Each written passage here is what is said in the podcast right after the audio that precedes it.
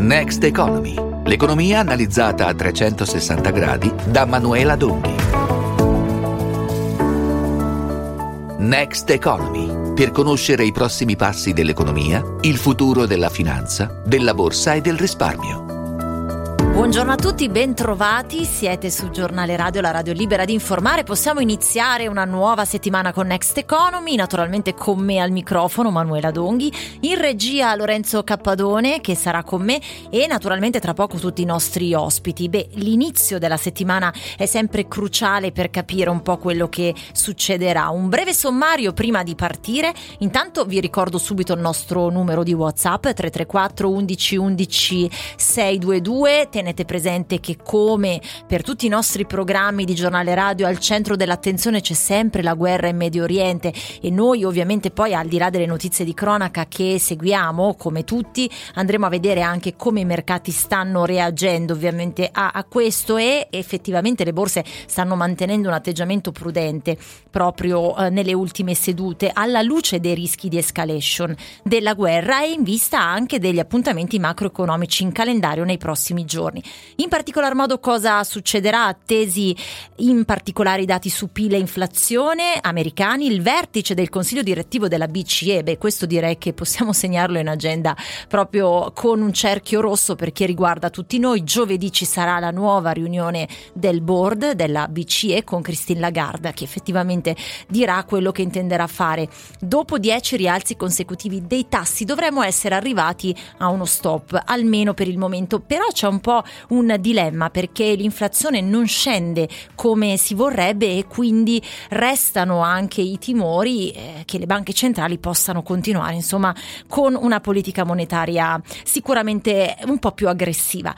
C'è una bassa propensione al rischio sui mercati, probabilmente continuerà anche in questa settimana, abbiamo visto una debolezza proprio nei giorni scorsi, I, gli investitori stanno cercando i beni rifugio, si sono rifugiati nell'oro, nel dollaro per cercare ovviamente una protezione.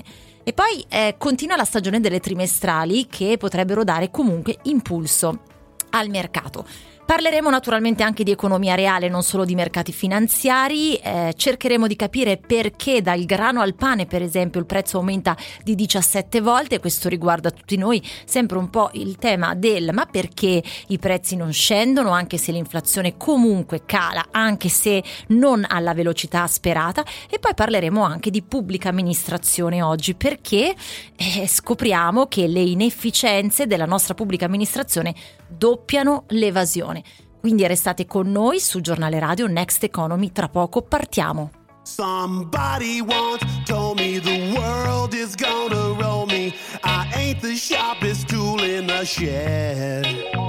She was looking kind of dumb with her finger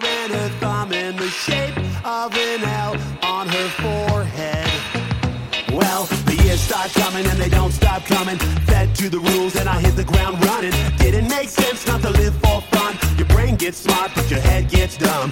So much to do, so much to see. So what's wrong with taking the back streets? You'll never know if you don't go. You'll never shine if you don't glow. Hey now, you're an all-star. Get your game on, go play. Hey now, you're a rock star. Get the show on,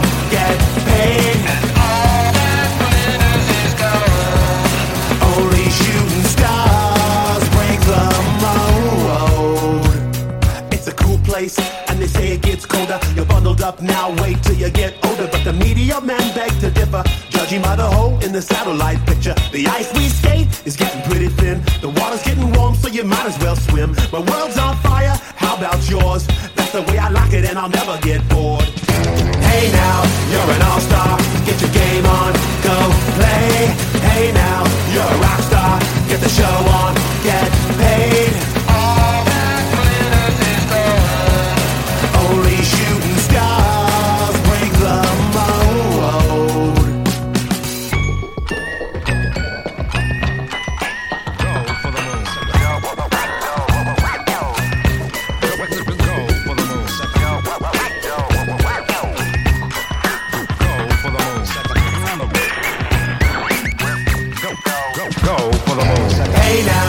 And I'll.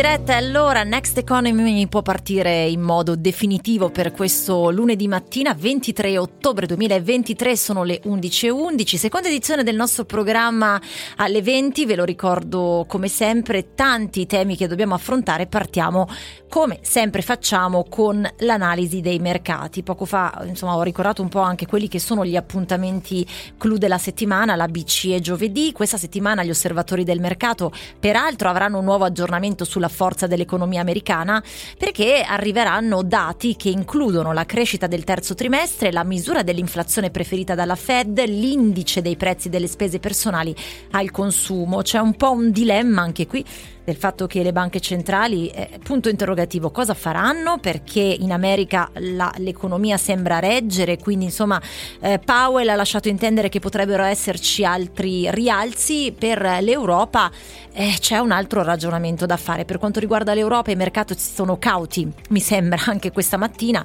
Il Fuzzi Mib eh, è positivo più 0,10%, mentre invece le altre borse sono tutte in rosso, il DAX cede lo 0,56, il Fuzzi 100 lo 0,56. 0,45, il CAC di Parigi lo 0,18, l'Ibex di Madrid lo 0,69. Ma cerchiamo di capire un po' eh, cosa sta accadendo, se pesa appunto la crisi medio orientale, se invece le banche centrali sono sempre il faro o in questo caso invece qualcosa di eh, insomma fosco. Enrico J, buongiorno, trader e formatore, grazie per essere con noi. Buongiorno Manuela, grazie dell'invito, ben trovata. Un saluto a lei, alla redazione e agli ascoltatori. Eccoci qui. Eccoci. Ecco, allora, beh, i mercati hanno una bassa propensione al rischio in questo periodo, lo, lo, lo, vediamo tutti. Lascio a lei un'analisi generale, proprio anche includendo quelli che a suo parere sono i market mover principali.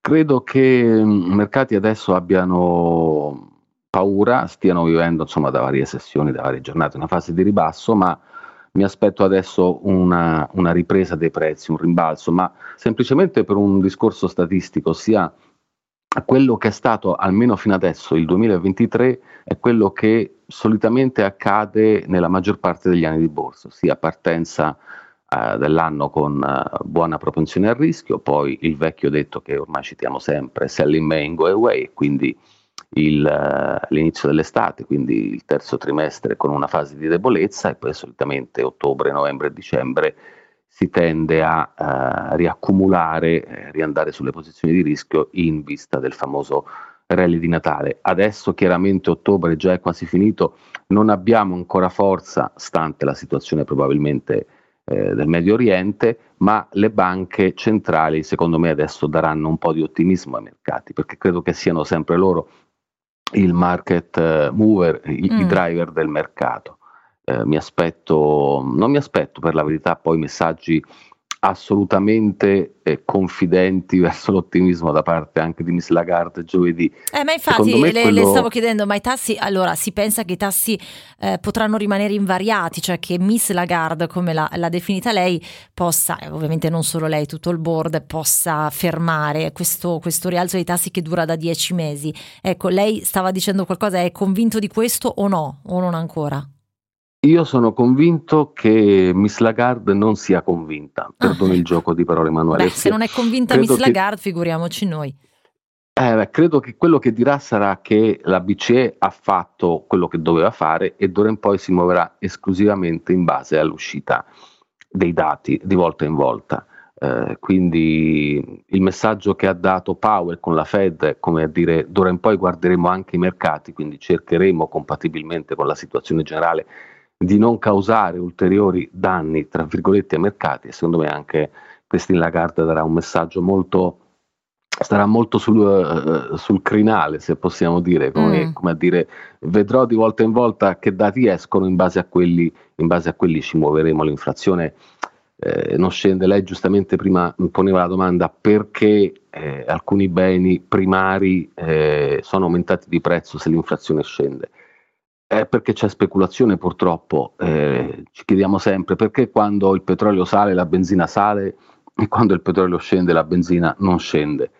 Eh, certo. Sono le vecchie domande eh, di sempre. So, purtroppo so, anche sui beni alimentari mi sembra che questa cosa si stia, si stia verificando. Insomma, pensiamo semplicemente al bene che, che, tutti, che tutti prendiamo la mattina, il caffè. Mm. Magari due anni fa era 0,80 adesso sta a 1,10, 1,20 e sappiamo benissimo che non tornerà a 0,80, qualsiasi cosa accada. Quindi sostanzialmente dobbiamo metterci in testa che purtroppo eh, il ceto medio o il ceto povero, tra virgolette, tenderà a diventare sempre più povero perché le spese ineluttabili eh, sono sempre in aumento. Certo. E questa è una situazione. Eh, vabbè, lei ha parlato di speculazione, ci insegna che c'è una frase. Eh, nota in borsa, non c'è nulla di nuovo in borsa perché la speculazione è vecchia come le colline, chi l'ha detto? Jesse Livermore, ah, Jesse Lauriston Livermore. Che è uno dei trader, perché poi tra poco parleremo per un istante anche di trading in senso stretto, ma prima le voglio chiedere un'altra cosa Jay, ehm, no questo per dire che effettivamente poi insomma tutto torna e la domanda, la domanda no, come mai non calano i prezzi come ha detto lei, non c'è una vera e propria risposta, c'è la speculazione e bisogna aspettare che poi tutto quadri, solo che qui sembra che insomma più che tutto che eh, quadri eh, si aggiungono elementi negativi, ma staremo a vedere. Prima della riunione di giovedì ricordiamo peraltro che domani la zona euro pubblicherà i dati PMI di ottobre, saranno tenuti eh, naturalmente sotto stretta osservazione perché i recenti dati economici hanno sollevato notevoli preoccupazioni sulle prospettive dell'economia del blocco dell'eurozona no? a causa dell'indebolimento della spesa dei consumatori a fronte di un'inflazione ancora elevata e qui questo, diciamo, questi dati che verranno pubblicati domani si aggiungeranno alle riflessioni ovviamente del board che si riunirà mercoledì e poi giovedì eh, dirà la, cioè, la, decisione. Insomma, domani, quindi giornata importante, forse domani capiremo meglio quello che andrà a fare la BCE con, questo, con questi dati macroeconomici. Ma sì, la BCE ha copiato eh, con due mesi di ritardo eh, la Fed in tutte, in tutte, le mosse, dal QE alla, alla dismissione del QE e così via. Quindi questi dati, se come purtroppo ci si aspetta non saranno entusiasmanti, eh, porteranno la BCE appunto a dire quello che ha detto Powell della Fed, ossia certo. cercheremo di non causare problemi all'economia e di volta in volta vedremo cosa accade. Mm-mm-mm. Il discorso purtroppo è semplice, il problema delle PMI, soprattutto tedesche, i dati del manifatturiero che da inizio estate sono stati pessimi, eh, meno domanda, meno domanda, meno produzione, ma perché meno domanda? Perché 7 persone su 10 vivono di eh, stipendio e quando tu hai uno stipendio di 2.000 euro e programmi una rata del mutuo o del prestito della macchina di 500 euro e quella, e quella rata ti va a 700 euro, quella la devi pagare perché non rinunci ovviamente certo, alla casa dove certo, abiti, certo. rinunci a qualcos'altro. Eh, eh, purtroppo lei ha citato Livermore, è ciclico, è storia, tassi alti, tassi bassi, domanda bassa, domanda alta eh, basta riconoscere le fasi economiche, la, la, congiuntura di medio periodo e posizionarsi con un po' di buon senso. Insomma, l'economia alla fine torniamo sempre a Livermore, è sempre quella, non ci sono no, no, novità appunto, o insomma, sorprese. Esatto, è ciclica l'economia come è ciclico il mercato, questo sicuramente è uno spunto di educazione finanziaria perché eh, chiamo in causa l'educazione finanziaria perché eh, per tutto il mese di ottobre proponiamo le nostre pillole di eh, educazione per comprendere un po' di più alcuni termini e concetti. Allora abbiamo citato Livermore che è uno dei più grandi trader in assoluto, abbiamo in collegamento con noi Enrico J che è un trader. Sentite di cosa parliamo oggi.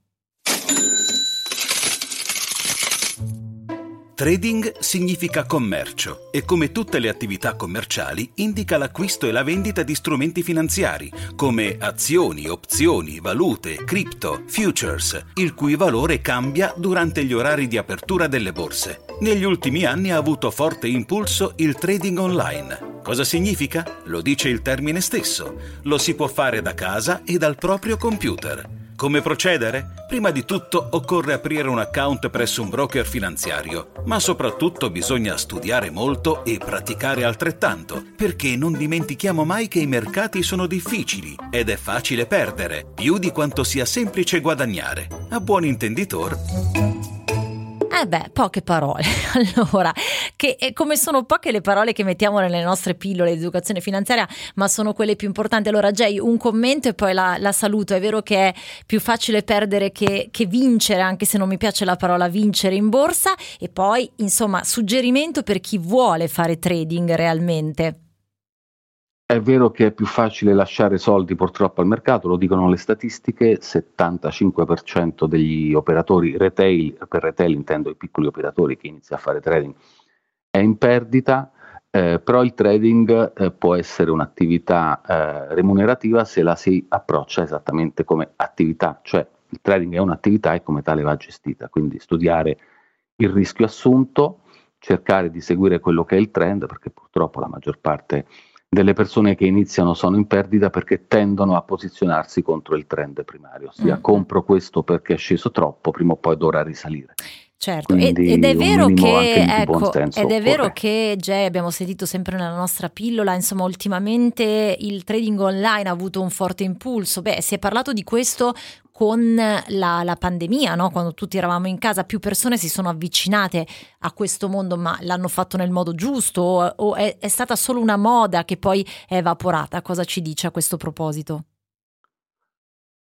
No, non è una moda, purtroppo molto spesso l'italiano ha visto il trading online eh, alla stregua di, delle slot machine, quindi un qualcosa che vissuto erroneamente in maniera compulsiva può renderti facilmente, velocemente e senza fatica ricco. Viceversa, appunto, eh, studiare i mercati è fondamentale per poi fare trading anche in maniera professionale. Eh, però occorre innanzitutto una forma mentis eh, assolutamente forte e il consiglio è per chi si avvicina di approfittare di quello che i broker offrono, ossia le piattaforme demo, cioè iniziare con soldi virtuali, finti, proprio per imparare a destreggiarsi e a conoscere anche in maniera meccanica le piattaforme, perché tante volte si va al mercato, si apre un trade senza sapere neanche quanto vale, quanto ha peso il contratto che si è, che si è aperto, solamente per dire ok, voglio comprare mm-hmm. il petrolio o questo titolo o, o l'oro Certo. Ci vuole uno studio come in tutte le cose, insomma, No, no, que- quello sicuramente, quello sicuramente. Senta, le rubo ancora un paio di minuti, Jay, visto che siamo certo. appunto sia nell'ambito del trading, ma soprattutto nell'educazione finanziaria. Eh, tut- a tutti, voglio dire, sono attirati no, dal guadagno facile. L'abbiamo già detto, non c'è assolutamente guadagno facile, però con il fatto che si è molto diffuso questo concetto del trading online, arrivano giornalmente messaggi sugli smartphone, sui nostri computer che ci allegano aspettano, no? con invece soldo facile, magari provando a fare trading della serie investi 100 euro e tra sei mesi ne avrai 10 volte tanto. Ecco, da cosa mettiamo in guardia i nostri amici, da cosa dobbiamo diffidare quando abbiamo questi messaggi di fronte agli occhi? Dobbiamo tenere a mente che Warren Buffett, che tutti conosciamo, è il più bravo di tutti, realizza un profitto medio del 19% anno ed è il più bravo di tutti. Quando, quando, qualcuno quindi ci dice raddoppierai i tuoi soldi in un mese, quindi farai il 100% in un solo mese, c'è qualcosa che non va.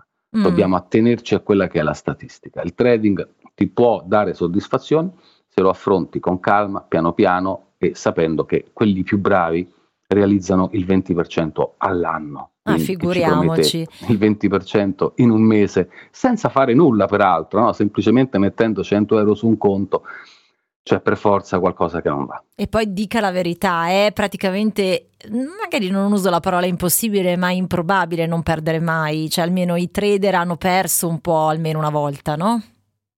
No, no, è impossibile perché ah, è impossibile, qualsiasi prezzo impossibile. sale qualsiasi prezzo sale o scende. Allora, se io faccio solamente due operazioni, potrei portarle tutte e due in profitto, ma potrebbe essere un caso. Certo. Io ne faccio 200 e sono bravo, comunque non ne porto 200 in profitto. Se sono molto bravo ne porterò 150, ma avrò certo. anche delle perdite. Eh certo, Quindi... quello, quello, sicuramente. Insomma, beh, tanti suggerimenti e poi soprattutto nel mese dell'educazione finanziaria sono doverosi. Grazie Enrico J, trader e formatore, scatta col trend. Naturalmente, insomma, i nostri ospiti, lo ricordo sempre, sono sempre a disposizione per approfondire gli argomenti che andiamo a trattare. Andiamo a vedere anche un po' di notizie generali che riguardano proprio i mercati, visto che la prima parte della trasmissione è dedicata a questo e visto che abbiamo effettivamente messo in evidenza come la debolezza rispetto a um, ciò che ci sta circondando, sia eh, relativamente a affari prettamente economico-finanziari come le banche centrali, ma anche quello che riguarda la cronaca, insomma sta influenzando effettivamente i mercati. Allora, per esempio, oggi c'è stata una chiusura in rosso per la borsa di Tokyo, ha registrato la quarta seduta in rosso consecutiva e nella prima seduta della nuova settimana l'indice Nikkei, che è l'indice principale, ha perso lo 0,83 a 30.999 punti, dopo aver lasciato sul terreno il 3,2% nella scorsa ottava. Allora, in Giappone peraltro c'è una situazione un po' particolare perché i rendimenti obbligazionari sono aumentati sulla base delle speculazioni, secondo cui la Banca del Giappone starebbe valutando, sta valutando un'ulteriore modifica alla sua politica di controllo della curva dei rendimenti. La mossa potrebbe essere annunciata durante la riunione di due giorni della Banca Centrale del 30-31 ottobre. Vedete ancora come una volta le banche centrali, in questo caso del Giappone, ne parliamo meno, chiaramente, ma anche perché in Giappone c'è una situazione differente, però le banche centrali siano sempre protagoniste, quindi potrebbe essere annunciata durante questa riunione.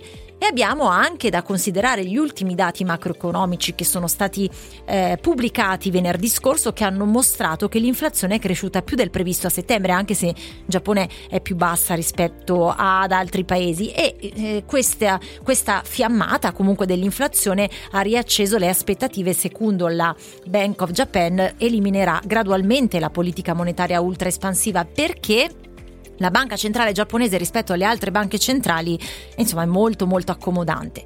Poi altre notizie, intanto abbiamo visto come appunto ancora la situazione europea oggi sia negativa, fatta eccezione per il Fuzimib che è poco sopra la linea di parità, quindi l'indice italiano non è certamente brillante, ma si differenzia rispetto agli altri listini europei perché è positivo. Andiamo a vedere anche a questo punto quali sono i titoli che stanno performando meglio. Ehm, allora, Biper Banca tra i principali rialzi che guadagna oltre il 3%, Unicredit più 2,22, Tenaris più 1,77, Mediobanca più 1%, mentre invece tra i principali ribassi Nexi meno 3,26, Pirelli meno 3,12, Era meno 2,26, Inuit meno 2,26. 17,17%.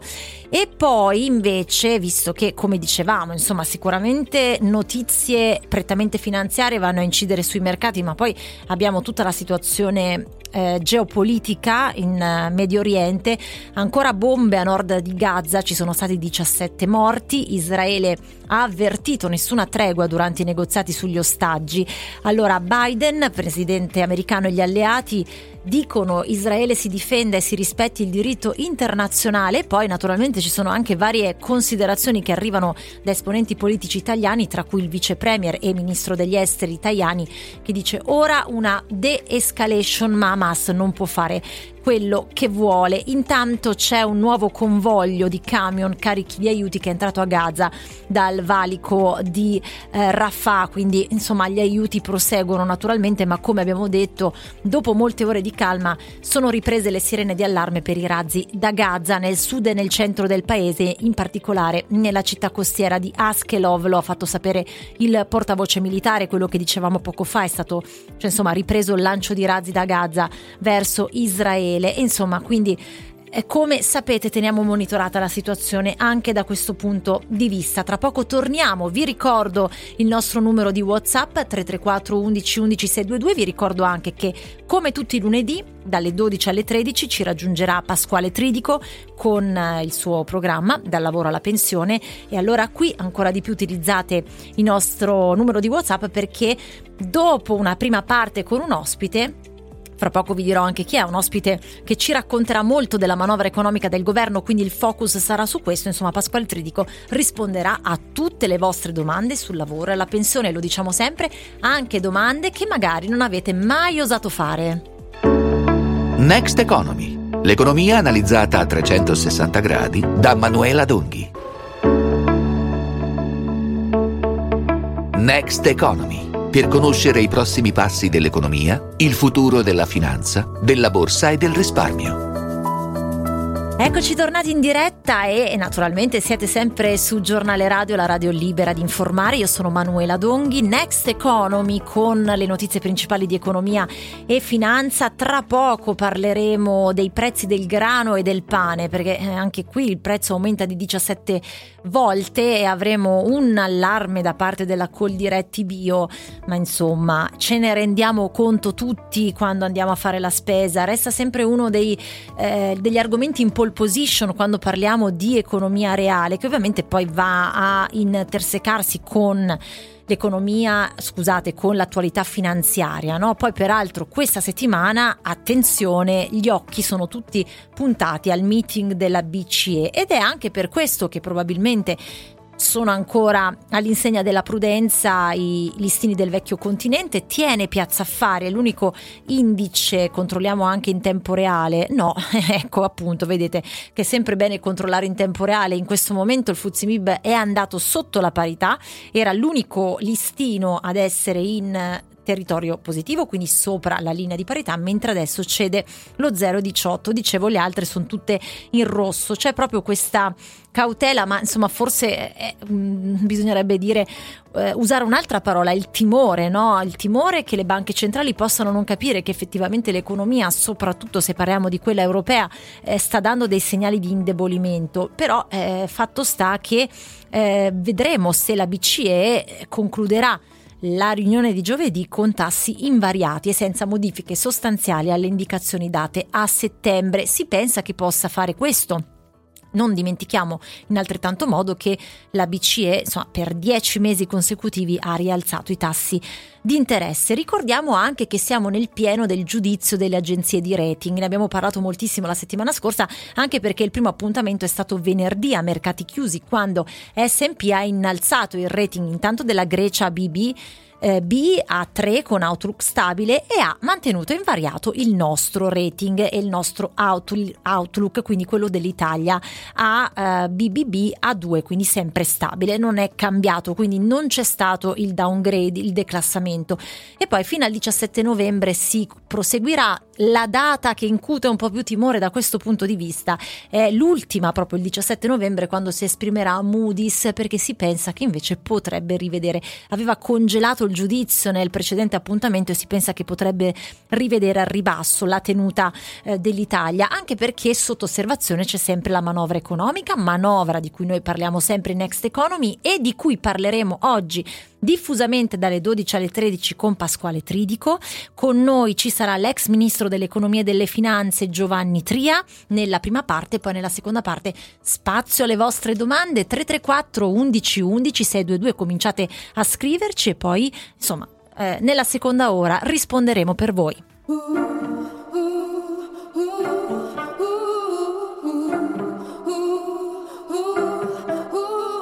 At 17 I starve myself. I thought that love was a kind of emptiness. And at least I understood then the hunger I felt. And I didn't have to call it loneliness. We all have a hunger.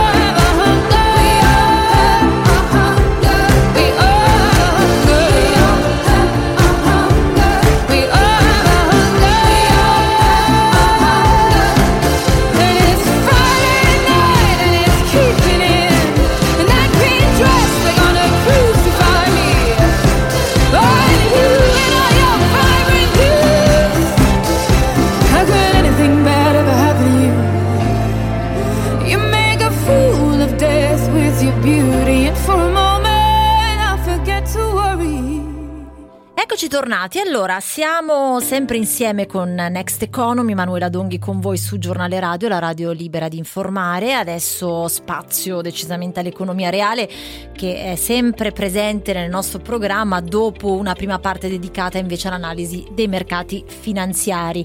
Intanto leggo lotta all'inflazione, nuovo rialzo BCE per il mercato, solo per il 10% potrebbe esserci un ulteriore rialzo dei tassi, lo dicevamo poco fa, giovedì si attende la decisione del board della Banca Centrale Europea, ma insomma c'è eh, l'idea che la BCE possa fermarsi finalmente dopo 10 mesi consecutivi, insomma questo, questo lo, lo vedremo giovedì, infatti solo il 10% pensa che potrebbe rialzare ulteriormente i tassi.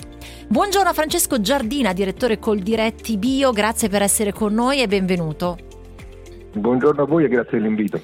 Grazie, allora parliamo di grano e di pane. È una notizia che peraltro, insomma, leggiamo un po' dappertutto ed è effettivamente una notizia che vale la pena approfondire ed eccoci qui. Allora, da un'analisi appena pubblicata proprio dalla Coldiretti emerge che dal grano al pane il prezzo aumenta addirittura di oltre 17 volte. Io do giusto qualche cifra, poi do la parola a lei.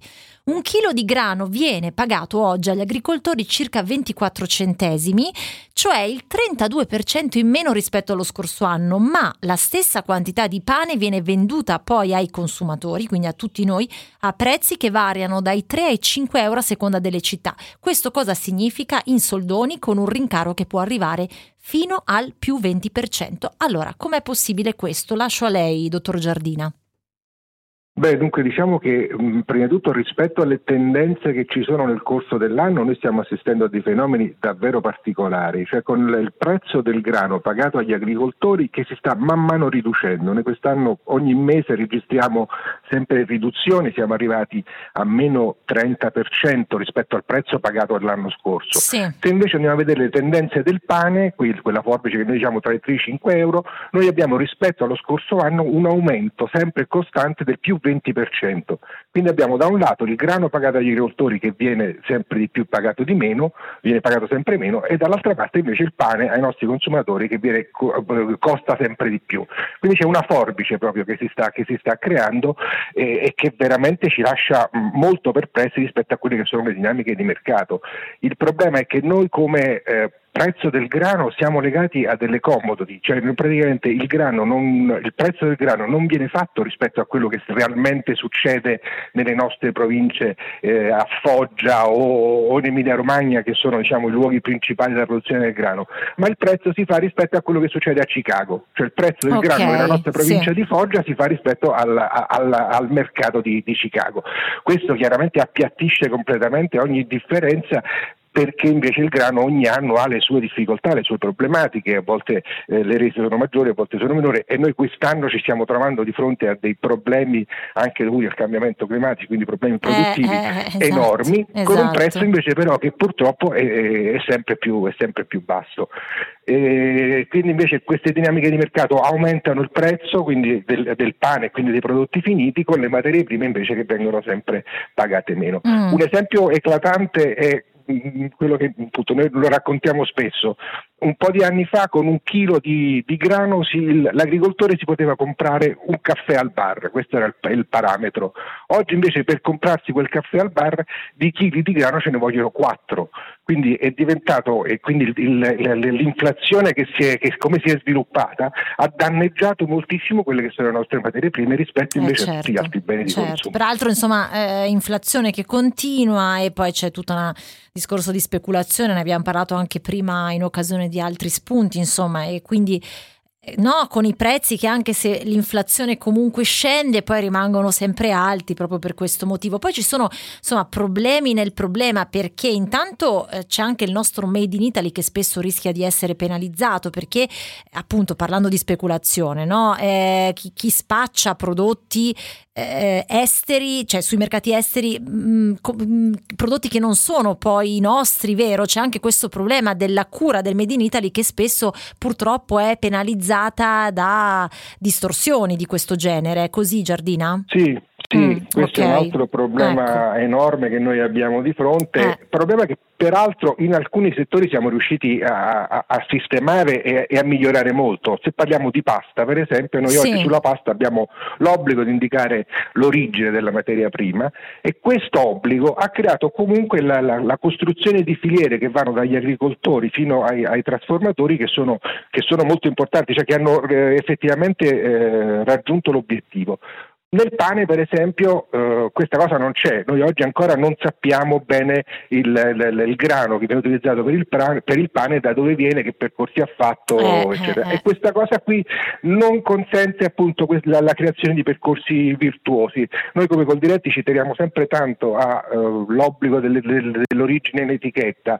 Con l'Unione Europea abbiamo sempre un po' di difficoltà rispetto a queste, a queste tematiche, però dove siamo riusciti a mettere questo obbligo effettivamente sicuramente abbiamo creato delle filiere virtuose che vanno a vantaggio sia degli agricoltori sia dei consumatori. Cioè, insomma, è servito, diciamo che è un, un meccanismo sì. che, che, aiuta. Peraltro, ritornando sempre a questo tema del Made in Italy, eh, dobbiamo considerare che il nostro paese, lo mettete in luce voi, è dipendente dalle importazioni straniere già per il 64% del grano tenero che serve per pane, biscotti dolci, quindi ancora di più va controllato. Ed effettivamente, tornando a quello che lei diceva dell'introduzione eh, dell'obbligo dell'indicazione in etichetta chiedete di introdurre anche per pagnotte e panini, giusto? Cioè di allargare, di continuare con questo, con questo meccanismo che ha dato dei buoni risultati per quello che le dicevo, insomma sta funzionando questa vostra certo. eh, scelta, no? E quindi volete estendere la cosa, quanto ho capito. Certamente questo, sì, questo, questo, è un tema, quindi mettere l'origine obbligatoria anche per, per il pane e per, per, i derivati,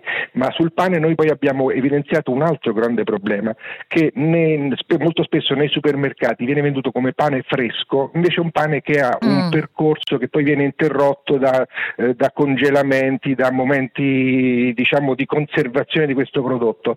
Eh, e un'altra richiesta che abbiamo fatto in maniera abbastanza forte è il, la necessità di definire cosa si intende per pane fresco, perché quando il consumatore va a comprare il pane fresco non può comprare poi un pane che ha subito invece dei congelamenti, delle, eh, del, delle, dei processi industriali che insomma lo allontanano un po' dall'idea del pane fresco che noi, che noi tutti abbiamo.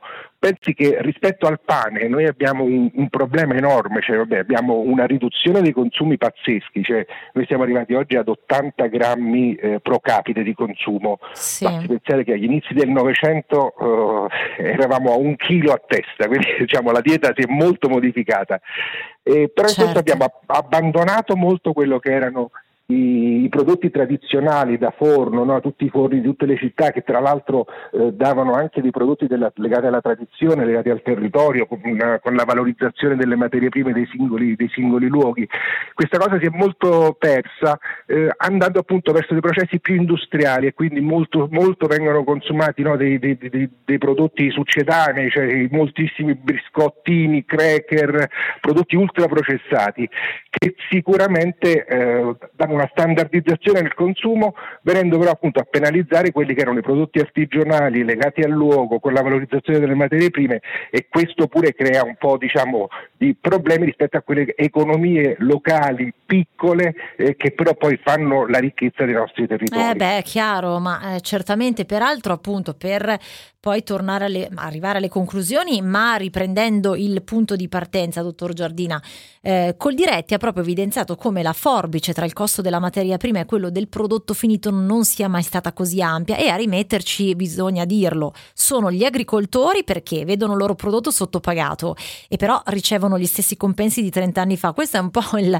come dire, sempre la dinamica che, che, che sta alla base della, della, della nostra, dire, economia più produttiva, no? Italiana, non solo per quanto riguarda il vostro comparto, ma lo vediamo in questa dimensione per quanto riguarda appunto, eh, appunto gli agricoltori. Ehm, quindi, a parte oh, ridurre la dipendenza dall'estero, eh, però eh, bisogna anche mh, mm, procedere no? con accordi di filiera tra imprese agricole, bisogna insomma aumentare la produzione, però poi bisogna anche capire che cosa, eh, quale strutture effettivamente ci stanno alla base, perché è incredibile. A rimetterci sono gli agricoltori e poi anche i consumatori finali finali, lo abbiamo detto poco fa. Proprio in conclusione io credo che sia sì. esatto da mettere in evidenza proprio questo.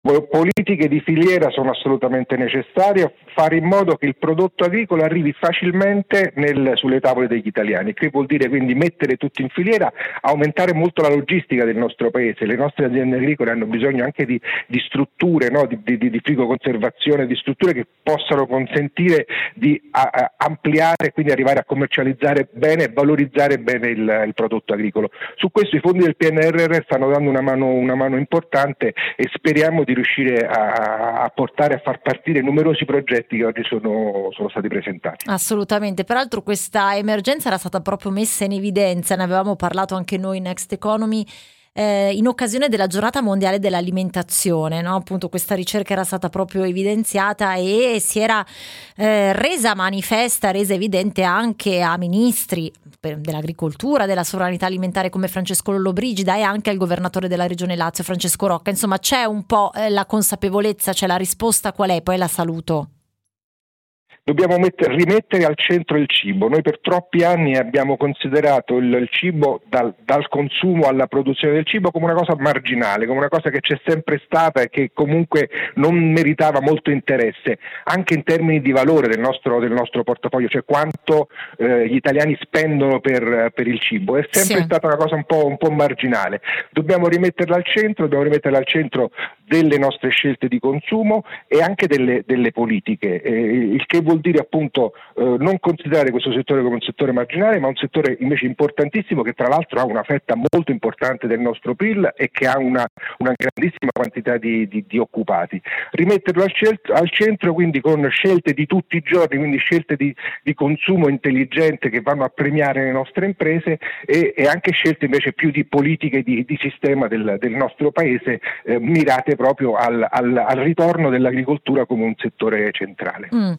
Chiarissimo, la ringrazio molto, grazie a Francesco Giardina, direttore grazie Coldiretti Bio. Eh, insomma, dal grano al pane il prezzo aumenta di 17 volte, una forbice che non è mai stata così ampia. E parliamo di un altro problema che purtroppo riguarda il nostro paese, eh, del cattivo funzionamento della pubblica amministrazione che costa oltre il doppio dell'evasione addirittura. Allora lo leggo dal nuovo rapporto dell'ufficio studi CGA di Mestre, loro sono sempre con noi il lunedì, li ringrazio. Oggi con noi c'è Andrea Vavolo, ricercatore CGA eh, Mestre, grazie per essere con noi, buongiorno. Buongiorno a voi. Allora, sì, oggi beh, vi siete eh... concentrati su questo, insomma, allora mh, mm, sì, sì, già troviamo un bel po' di parole come pubblica amministrazione, sappiamo che insomma collegata alla pubblica amministrazione c'è il tema della burocrazia che ovviamente eh, blocca gran parte del funzionamento della nostra PA e poi evasione fiscale. Addirittura scopriamo che il cattivo funzionamento della pubblica amministrazione costa oltre il doppio dell'evasione che sappiamo in Italia essere enorme. Allora, prego Vavolo, partiamo da qui. Sì, beh, guardi, la nostra è chiaramente una provocazione e l'abbiamo fatta per mettere in luce che le distorsioni economiche legate al cattivo funzionamento della pubblica amministrazione hanno un peso molto rilevante, addirittura, come bene ha detto lei, superiore all'evasione fiscale che è notevole nel nostro paese. Ecco, l'evasione va comunque sempre condannata, non bisogna però farne il problema di eccellenza per l'eccellenza, in quanto eh, ve ne sono tanti altri da, me- da affrontare. Ecco, noi abbiamo fatto altro che mettere in fila tutti quelli che sono gli studi su diversi campi della pubblica amministrazione che evidenziano distorsioni a cui ha a che fare il cittadino e il nostro paese e che hanno un costo rilevante. Ecco, eh, ad esempio la Fondazione Gimba ha evidenziato che il 19% della spesa sanitaria va in sprechi, mm. quindi si tratta di 27 miliardi.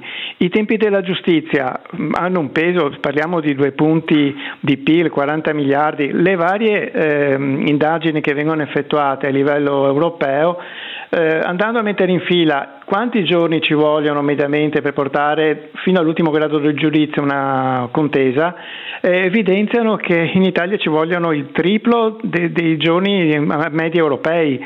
Eh, l'82% delle, no- delle, aziende italiane considerano la burocrazia, la mm, decomplessità delle procedure burocratiche un problema contro il 58% degli imprenditori europei medi. Mm. Quindi tutto, per non parlare poi della, del gap infrastrutturale. Ah beh, certo, ecco, ah beh, certo. Mi ecco, faccia dire una cosa perché sì, eh, spesso parliamo proprio del costo dell'evasione fiscale in Italia. Possiamo dare questa cifra che dà ancora di più il riferimento di quanto costi a, per ciascuno di noi, quasi 1700 euro per persona, mm. poco più di uno stipendio medio a testa che poi insomma, mm, spesso questi stipendi li vedono in pochi o comunque persone non l'hanno mai visti e sono numeri che rischiano di aumentare. Questo per far capire quanto costi l'evasione fiscale e poi a questo punto quanto invece eh, quello che non funziona nella pubblica amministrazione possa aumentare il conto che diventa ancora più salato. Però perché certo. ho detto quello che può non funzionare? Perché voi mettete in evidenza come sia sbagliato generalizzare. Ovviamente anche la nostra pubblica amministrazione può contare su punti di eccellenza. Certamente. Eh, ecco, quindi da una parte punti di eccellenza, però dall'altra parte tanti sprechi. Prego. Sì, appunto, diciamo ci sono punti di eccellenza, abbiamo visto ecco, azione tempestiva ad esempio della Guardia di Finanza di intercettare eh, i disfunzionamenti del bonus eh, e dei bonus edilizia e ciò permette di mettersi una pezza. Eh, abbiamo anche intere aree del paese che sono governate da una pubblica amministrazione, penso all'Emilia Romagna, ecco, non voglio essere partigiano nominando il Veneto, eh, eh, la sanità, abbiamo delle, dei centri di ricerca o degli ospedali quali vengono a curarsi da noi, da, da, tut, certo. da, tutto il mondo. Quindi per carità non si vuole generalizzare o buttare la croce addosso a chi ha un lavoro pubblico, ma far presente che ci sono dei problemi nel nostro paese che rappresentano, che pesano dei macigni. Ecco, bisogna tenere presente che ad esempio il 24% delle risorse, noi siamo un paese trasformatore, il 24% delle risorse di cui abbiamo bisogno viene dall'estero e, e, e l'80% dell'interscambio è rappresentato da, eh, da, beni materiali che viaggiano praticamente, quindi avere eh, un gap infrastrutturale è particolarmente pesante. Naturalmente la questione va, va, vista da tutte e due le parti, anche come possibilità di forte miglioramento. Adesso abbiamo il PNR, speriamo che le varie riforme eh, si traducano presto in pratica e possiamo beneficiare di quello che è un grosso investimento. Certo, assolutamente. Sì, prego, prego. Ecco, sì, sull'evasione chiaramente è un problema, eh, sono usciti recentemente i dati, eh, diciamo che l'Istat una, um, fa una fotografia di quello che più la base imponibile, si parla di valore aggiunto evaso, traducendo è quello che è più prossimo alla base imponibile evasa, il reddito non dichiarato e siamo in, uh, per, in calo praticamente. E dal punto di vista del gettito perso viaggia attorno ai 84 mm. miliardi che diventano 96 se ci mettiamo anche i contributi. Sono cifre ragguardevoli, però a eh, far ben sperare eh, anche che la, questa incidenza nel 2015 ad esempio la, il gap, la tax gap, cioè il gettito evaso sul gettito potenziale era il 21%, nel 2020 siamo al 17%, per il 2024 addirittura eh, si pensa di portarlo al 15,7%. E questo perché? Perché l'amministrazione mette continuamente in campo tutta una serie di strumenti che lo riducono che, okay. e, abbiamo, e, questo si vede chiaramente. Ecco, le prossime frontiere sarà quella ad esempio di incrociare i dati dei POS eh, sì. con uh, fatture e scontrini telematici. Insomma, che avere tutto, beh, che, che, che, diciamo risolverebbe molto il problema dei controlli perché sì. sarebbe tutto immediato e incrociato. Poi, mh, mm, esatto. Mh, mm, Ecco, no, termini pure, non, non so se l'ho sì, interrotta. Oltre a questo sì, sì. Una, ci sarà una maggiore interconnessione con le varie banche dati di cui dispone l'amministrazione e con un utilizzo più massiccio di eh, tecnologie informatiche e digitali. Quindi eh, abbiamo un un futuro che renderà sicuramente più dura la vita a chi eh certo, non adempie eh il proprio certo. dovere. Voi eh, quello che mi ha colpito è che nel vostro rapporto avete scritto l'evasione è un problema, ma l'inefficienza della pubblica amministrazione è il problema del paese, con tutte le criticità che avete messo in evidenza della nostra PA, quindi insomma per il nostro paese è necessario quanto prima mettere a punto una macchina pubblica precisa, efficace ed efficiente, come abbiamo detto, senza generalizzare, però insomma andando a risolvere, insomma senza neanche nascondere le, eh, certo. le, le, questioni che restano ancora in pending, perché se è vero abbiamo delle eccellenze, dall'altra parte però probabilmente quello che non è eccellenza affossa, no? in certi casi anche sì. quello che è eccellenza. Perché avete l'ultima domanda, Vavolo, che mi ha incuriosito sì. sempre dal vostro rapporto? Avete certo. eh, de- definito, intendo tra virgolette, le stime inattendibili del MEF sull'evasione allora, degli autonomi? Prego. Allora, diciamo questa come espressione è un'espressione forte, nel senso che eh, e infatti per quello glielo volevo chiedere. Ecco, allora, sai bene chiarire. Sì. Allora, il, il problema dell'inattendibilità non è tanto sul fatto che le stime siano sbagliate, perché le stime che vengono fatte fanno un confronto tra dati di contabilità nazionale e dati amministrativi. Sì. il problema che a noi pesa è che praticamente a un certo punto viene fatta anche la propensione all'evasione e ai lavoratori autonomi imprenditori viene data una, una propensione all'evasione del 69,7%.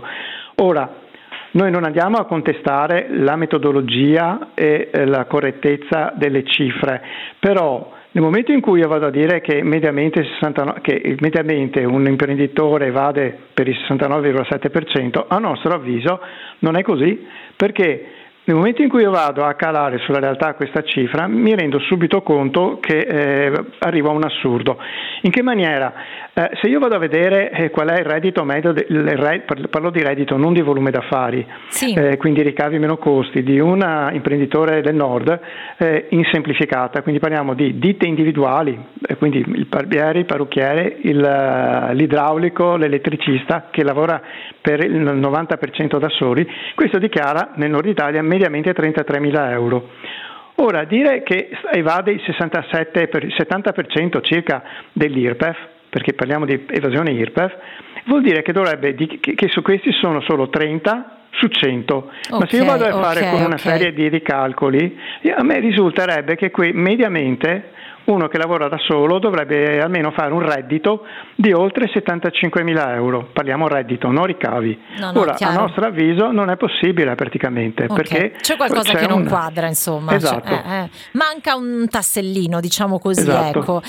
Ok, ok, bisognerebbe approfondire meglio questi dati e magari, magari ci arriveremo prima, prima, o dopo. Grazie, mm, intanto la ringrazio, ringrazio Andrea Vavolo e in generale ringrazio la CGA che ogni lunedì è con noi con il dossier della settimana. Noi ci separiamo per qualche minuto di pausa, poi tornerò con voi, ma tornerò con Pasquale Tridico dal lavoro alla pensione per la prossima ora. 334 11 11 622, prenotate la vostra domanda che poi verrà girata a Tridico dico a tra poco. Next Economy. L'economia analizzata a 360 gradi da Manuela Donghi.